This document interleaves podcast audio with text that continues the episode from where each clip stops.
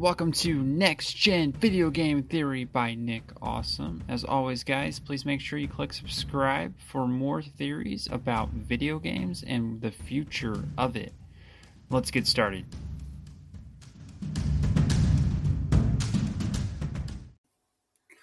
What's up, guys? Welcome back to another episode of Next Gen Gaming Theory by Nick Awesome. And I just want to talk to you guys today about samurai games. Are these games going to just continue on? Are they something that is a fad? It feels like to me these games are something that is definitely uh, going to continue on. And the reason I say that is we got Noah.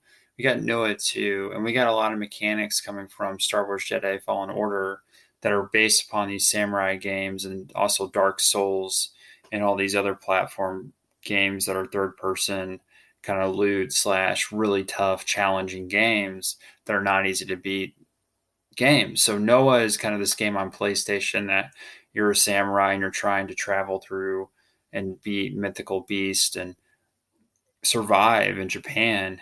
And you also have the new game, Ghost of Tsushima, which hey, did a really good job. So this is really going to bring that samurai culture to life. So maybe this is just going to create this enlightenment of Japanese culture because of these games that hasn't been really explored as much on the Western side. So if they're able to kind of meet halfway in regards to that, and, and just looking back in recent memory, it hasn't been really explored since Total War did their version of Japan deeply by Western audiences who were not already into that samurai culture. So, what we're going to see is I think we will get a lot more samurai games. Yes, they're challenging, yet they are really great RPGs if you really get into them.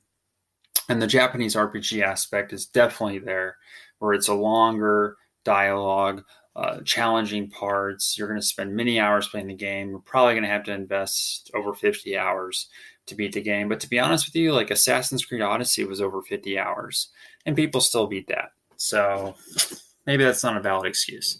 But when you look at these games, they really bring that ability to immerse yourself in the Japan culture and learn from it and learn the mythologies and learn uh, why it is the way it is. And then you're also a samurai, so you kind of get to uh, re- the culture of what it means to be a samurai. And there's so many different lanes here. And then also like the sword combat is really good in Noah. Uh, for instance, there's low stances, there's high stances, there's kind of these backward stances, and you don't really realize there's all these sword stances until you play a game like that. And then you also get more to blocking and how to attack the correct way and when to use your power attacks and when not to use those power attacks.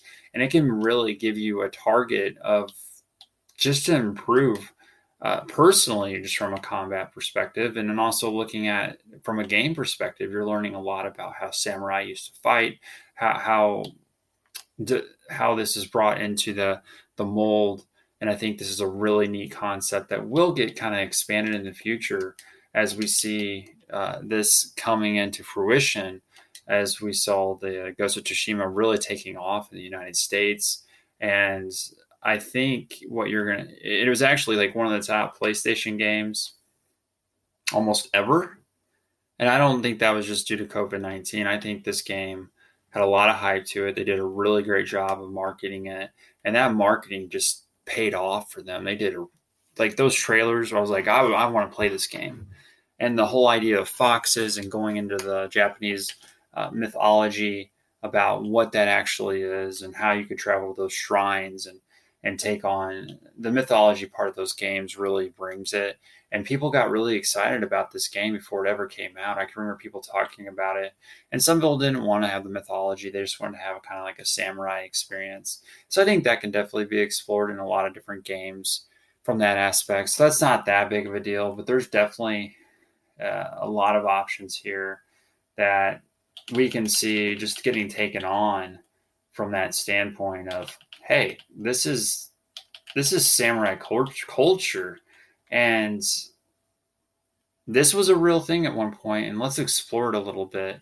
And this isn't your standard Zelda game. This is a little bit more serious. Yeah, you're going to see uh, a lot of different stuff when it comes to that because it's it's samurai culture. But I, I do just want to have a little short podcast about how this samurai culture is going to take off, in my opinion, and it will become bigger in Western culture and won't just be like an Asian game genre and Japanese RPGs. Uh, I really see this really going deep.